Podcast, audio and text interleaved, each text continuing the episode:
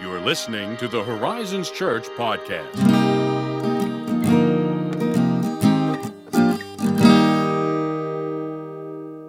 Hello, listeners.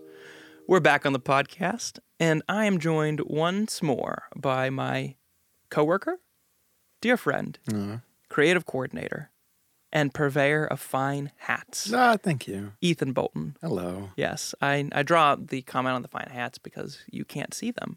Dear listener, you can't see them, but he has a fine collection of hats. I try. He is styling, My life's work. twirling. He is, uh, you know, just fun, fun stuff Fun stuff. on the hats. It's fun for me. Favorite way to be irresponsible with money. And it's fun for the people that get to look at them too, I think, you know? Yeah. Yeah. It is. Appreciate that. It's funny. You're welcome. You know, I just, I love you, man. I'm going to change the topic. so, listeners, uh, if you were at Horizons Church, if you've if you've heard of that, perhaps heard last week, this past week, the most recent weekend we've had, we Yes. dealt with content in Genesis. Specifically, we're talking like 15 and 16. Am I right? That is correct. I'm looking at my notes because I wasn't there. That's, That is a lie. that is a lie. It was my job to be That there. is, you know, because, oh, that's the other fun thing is Ethan is also like the tech guy at our Barber County campus. I am. Get that, Holla. that He- so he campus, just- yeah. campus vibe. Getting the campus vibe up in here. It's nice though. It's a nice change of pace. Yeah, yeah. yeah. That's but fun.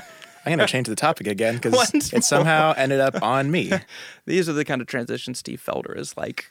He's like, ah, no. That's what I'm here for. Covenant. Yes. So that was kind of a buzzword. Like that was Mm-hmm. that is a, a recurring buzzword. Um, so I'm, I'm gonna I'm gonna guess I'm gonna take a stab in the dark that it's probably important. Yeah, that would be a good you your stab would land. so why? Yeah, yeah, that's a that is a good question. So probably helpful to start with a definition to make sure that we're all Yeah. on the same page, make sure we're you know clear on what a covenant is. So the textbook definition, for lack of a better term, and to make it as as simple, I guess, as possible, is that a covenant is just a bond or an agreement that is voluntarily entered into by two parties where they both pledge and make promises to do something for the other. So this guy says, Hey, I will do this if you will do that. And the other guy says, That sounds good to me, and I will do this if you will do that. And they make a solemn agreement to fulfill both of their respective ends of this agreement, and we call it a covenant. And that's that's the simplest textbook definition that I think is out there. And the whole concept probably originated um, way back in the ancient days Okay. of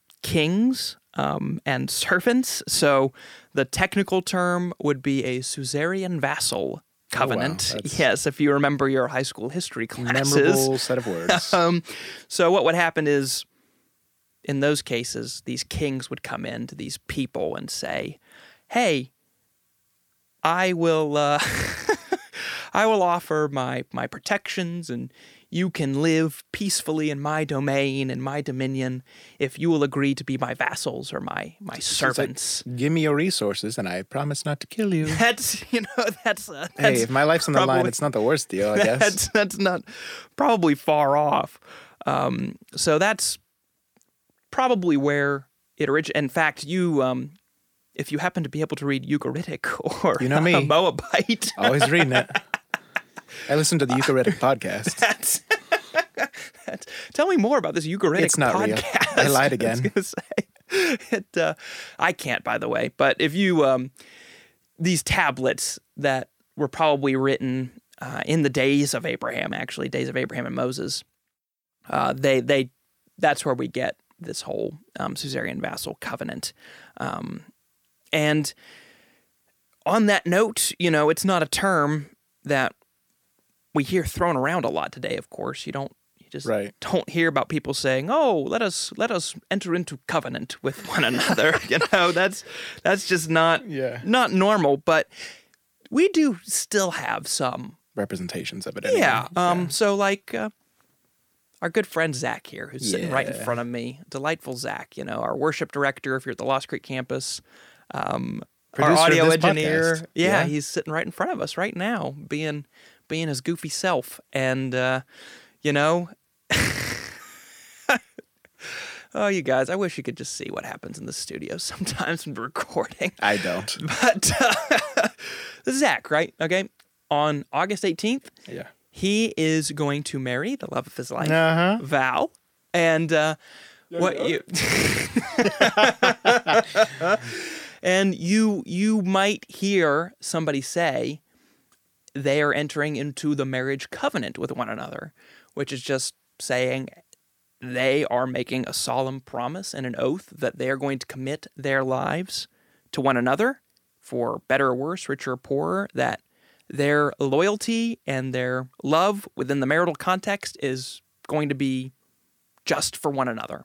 And so, in the sight of God and everyone, they're going to solemnly swear that oath, for lack of a better term, and they're going to enter into the covenant of marriage. So, we still have some Yeah. modern representation of it. Um, and even in scripture, uh, the term covenant can be used when you're talking about the bonds of lifelong friendship, even.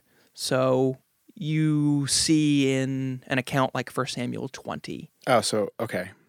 I thought you were gonna say in a case like you and me, lifelong friend. But I see where we stand. Um, that's okay. Let me back up. So in um, 1 Samuel 20, you see David and Jonathan, much like you and I. thank you, thank you. Right, Okay. From the womb to the tomb, our friendship is. I love it. But, um, but in first in First Samuel twenty, you see David and Jonathan enter into a covenant where they promise to support one another yeah, and yeah. Uh, you know they they swear their allegiances to one another I dig that. as friends, no matter what happens. Especially because in that context, um, Yeah. David is being hunted by Jonathan's father. So, mm, um, so you see that that's that's how the some of the ways the term is is used and where where the the concept of covenant becomes hugely important though for us and for um, our understanding of the Bible and what it means for us today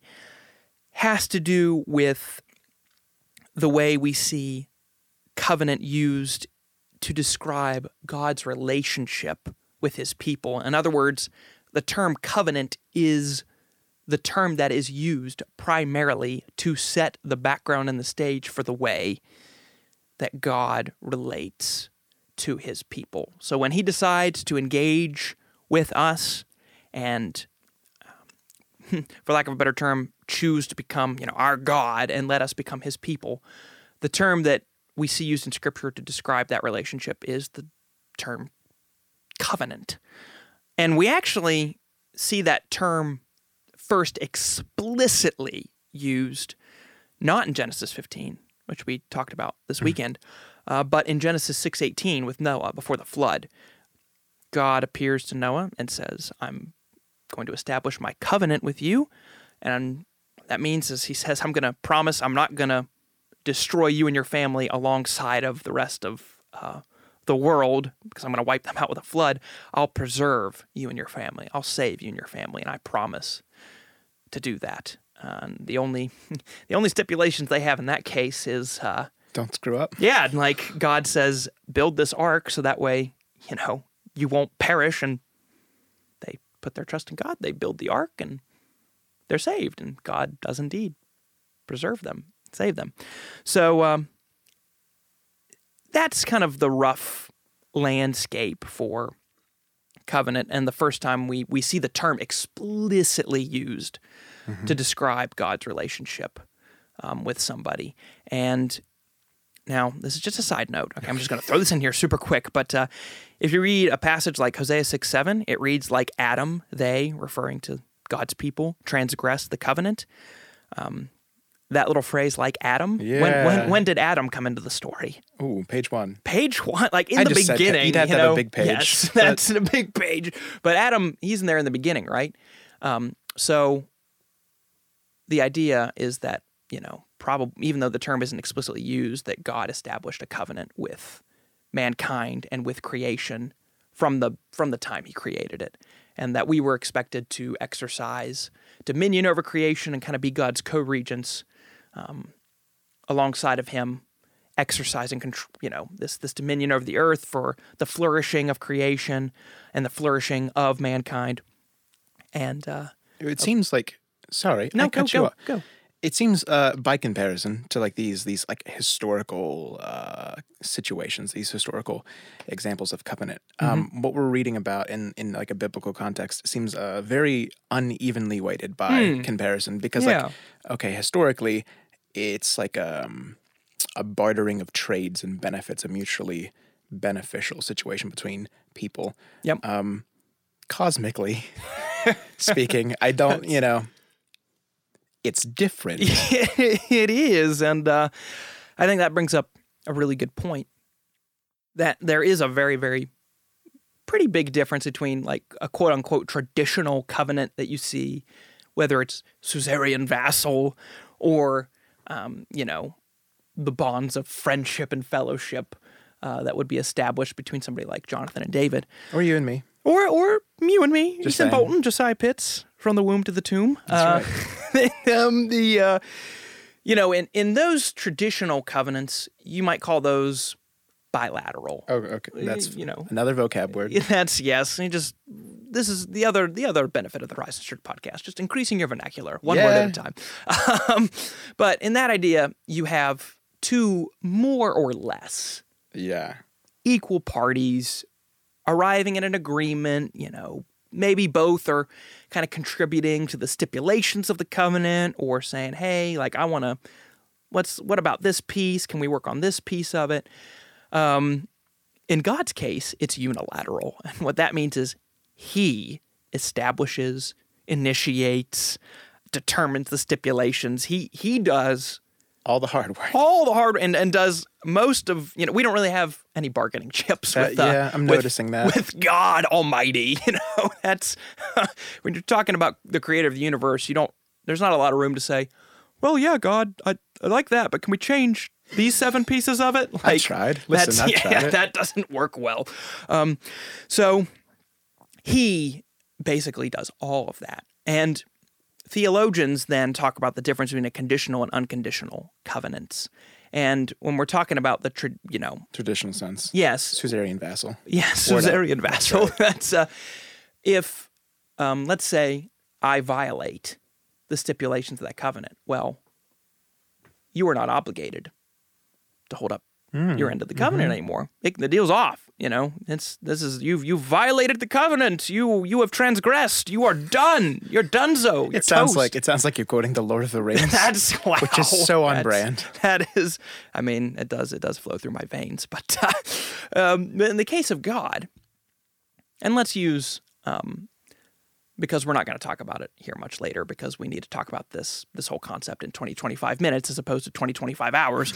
um, but let's say okay, God establishes this covenant with creation with Adam and Eve where just by the very act of creation and by giving life and breath to mankind, he expects that, of course, Adam and Eve are gonna are going to do what is asked of them, that they're going to be fruitful, they're going to multiply and fill the earth, they're going to exercise control over it for the benefit and flourishing of that creation, right? With the stipulation that the one thing they're not going to do is eat of the fruit of the tree, of the knowledge of good and evil. Oh, And then, that, of that works out, right? Easy. easy, he says. I don't even like fruit. Yeah, I do.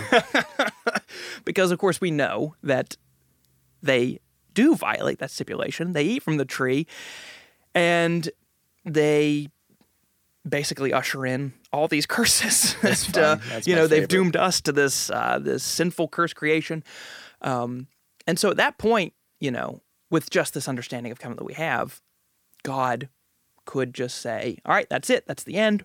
Bang. I'm You'd be done." free of that. Right. But what happens is in Genesis 3:15, we read that the serpent, who was the one that tempted Adam and Eve to eat from the tree in the first place, what we read is that um, the serpent will bruise the heel of Eve's offspring, but that offspring will crush the serpent's head. And a lot of theologians take that to be referring to Jesus, that Satan, you know, killed the Son of God, but in doing so, Jesus defeated him fully and completely, right?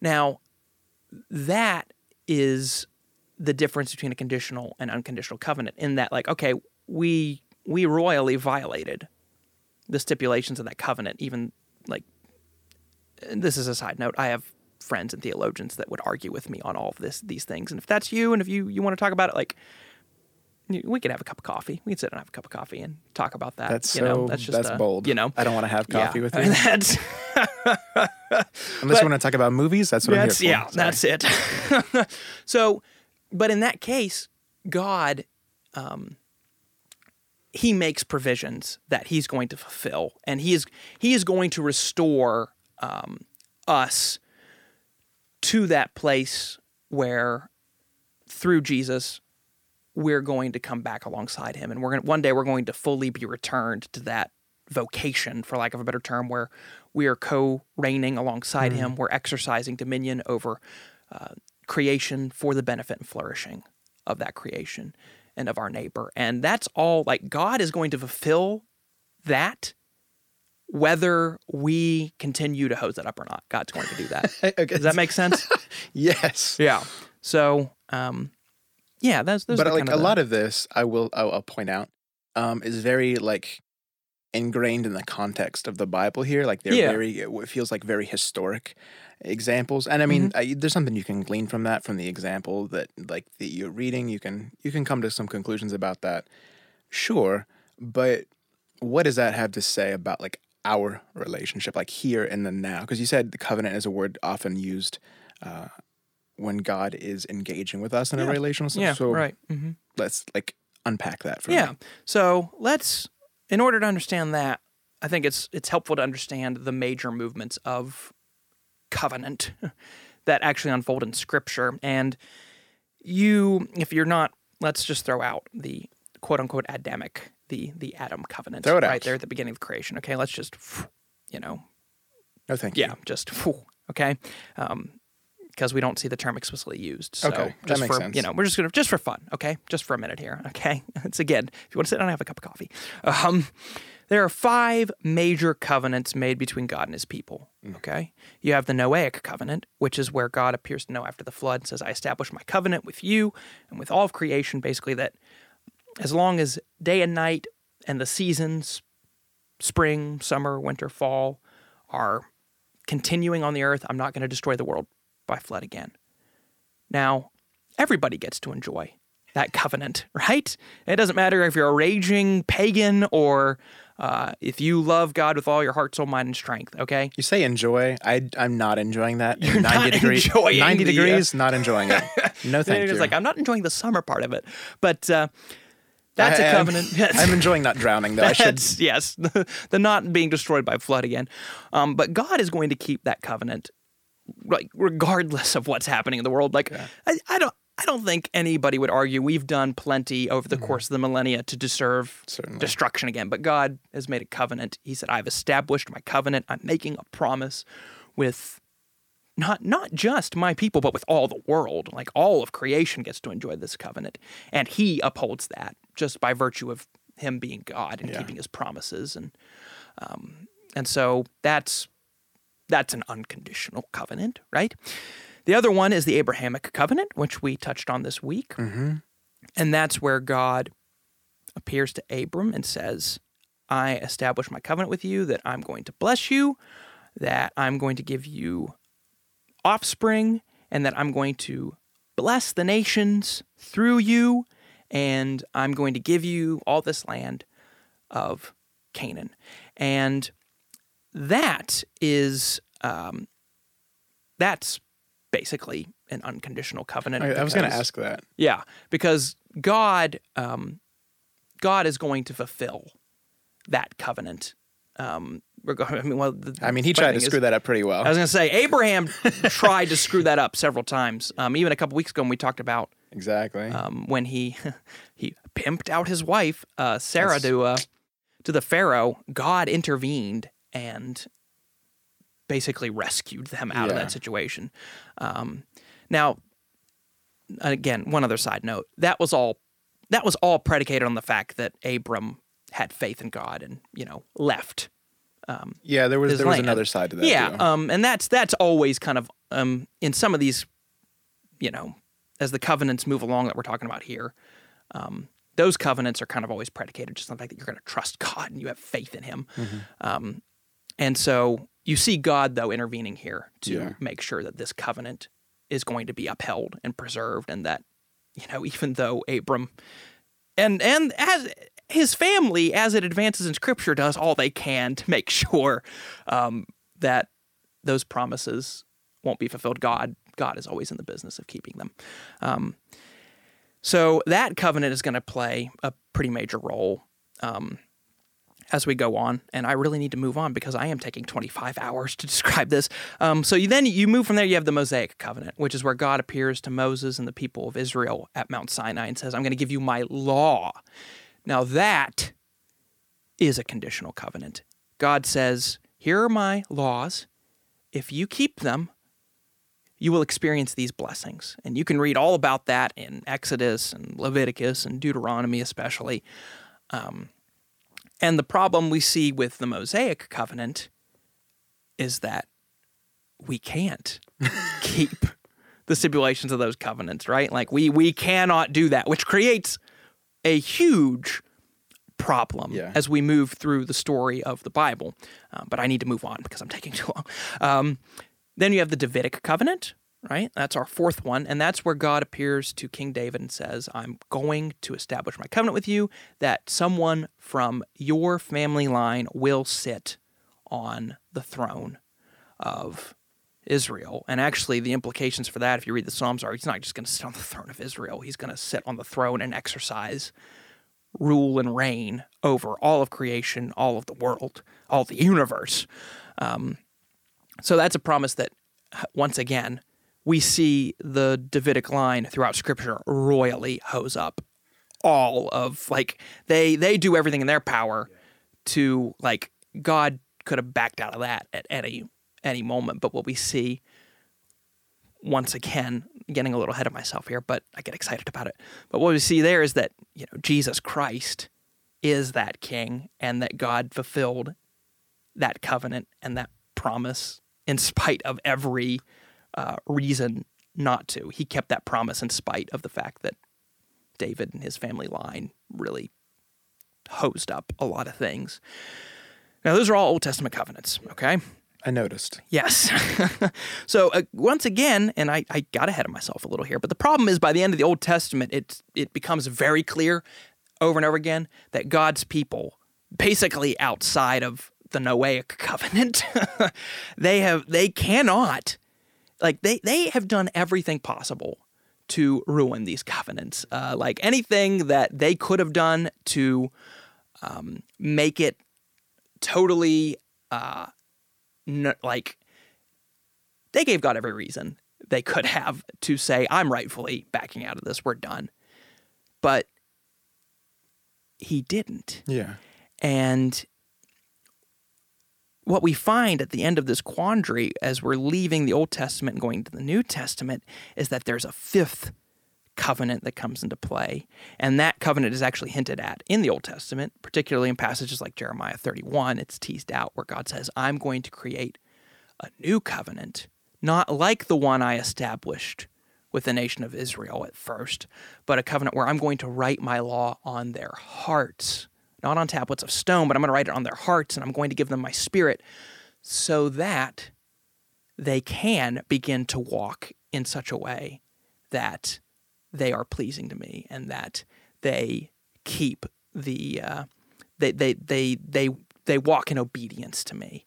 And that of course is where Jesus Christ comes into play because he's the fulfillment of all of these these he is he is the one that God sends to like fulfill and keep the covenants and fulfill and keep the promises when when we look at Jesus, we see that God, He keeps His covenants, He keeps His relationship with us. Re- like, even if Josiah Pitts screws up, sins, whether I keep faith or not, God sent Jesus, and God is going to fulfill all of the promises that He made in Scripture to His people, regardless of whether what I or you or you know so and so does to screw that up. God's going to fulfill His promises, and what's left for us is just to trust Him, and in trusting Him, walk in the power of the Spirit and obey Him. Um, and so, okay, back to the so we, we we went the really long way, and I really am going to wrap us up here. Your question was, what impact does that have on us today? Yeah. Like, how does that how does that covenant that you know appears in Scripture and What are the implications? yeah, what are the implications for us? So. This is one of my favorite things to talk about. And uh, Zach, how, what, where are we on time here? And I'm just I'm going to run 20. Okay, I've okay. We're we're going to wrap it up here. So, God makes all these promises, Mhm. right? And we specifically see those promises in light of the fact that God says, I establish my covenant with you. I'm going to keep these promises, whether you, you know, want to be recipient of them or not. That's your choice, but I'm going to keep my promises no matter what. So the question for us is okay, well, in light of the fact that God's said that and he's going to do that, how do we walk in such a way? How do we live in such a way? How do we exercise our faith in such a way that we do receive those promises that that we do get in on God's fulfilling of the covenant, um, and how we do that is it, it seems to me what what Scripture tells us is that we look at all these promises that appear in the Bible, and I mean just hundreds of amazing promises. Um, like just one that I cling to a lot is um, in Isaiah, and now I'm blanking on the reference, which is terrible. But I think it, it's 41:18. I think it says, "Fear not, do not be dismayed. I am your God. I will strengthen you, and I will uphold you with my righteous right hand." Like, man, that's like that's so amazing. Like, I don't like, don't be afraid. Like, I'm with you. I am your God. I will strengthen. The God of the universe is going to strengthen me and uphold me. God Almighty is going to do that for me. That's just amazing, and the way uh, that you walk in such a way to receive that promise is is simply to trust. That's it. Like put your faith that that Jesus bought that promise for you, bought that assurance for you. That's 2 Corinthians 1:20. All the promises of God are yes and amen in Christ. And when you when you your faith is in Jesus and you you trust these promises of God and you say, Yeah, I, I believe that. And you, you act on it, right? It's not just a passive thing where I'm, you're acting on it. You're living in a way that reflects that you trust that. Yeah. You are walking in the fulfillment of the covenant. Like God is keeping his God is keeping his promises. And the reason you can do that is because God is always faithful to his covenants. He's always faithful to his people. And we know because we've seen it all throughout scripture that God keeps his end of the covenant no matter what. And even when we do our best to ruin it, even when we do our best to not trust those promises Yeah. and to walk like in rebellion against God, if we confess our sins, he is faithful and just to forgive us our sins and cleanse us from all unrighteousness. And uh, and so it becomes a matter of well, we're just gonna like Abraham did. We read about this weekend. We he believed God, and it was counted to him as righteousness. And when you when you're in that place, isn't God's going to keep His covenant, and He keeps His promises, and uh, that's how we. Uh, I've rambled a lot there. I rambled a lot. I get real real You're excited good. off the cuff, you know. And It was good. uh, it was raw. yeah, you know, that's how it, that's how it be. Look at that. We're right on the limit there. So we're wrapping up. So right. if you have any other questions on this topic or anything like that, email us at podcast at horizonschurch.net. Yeah. And uh, I think that wraps us up, doesn't it? All right. It does. Thank you for joining us today, Ethan. Thanks for having this conversation yeah, with me. of course. And we'll uh, we'll see you all next time.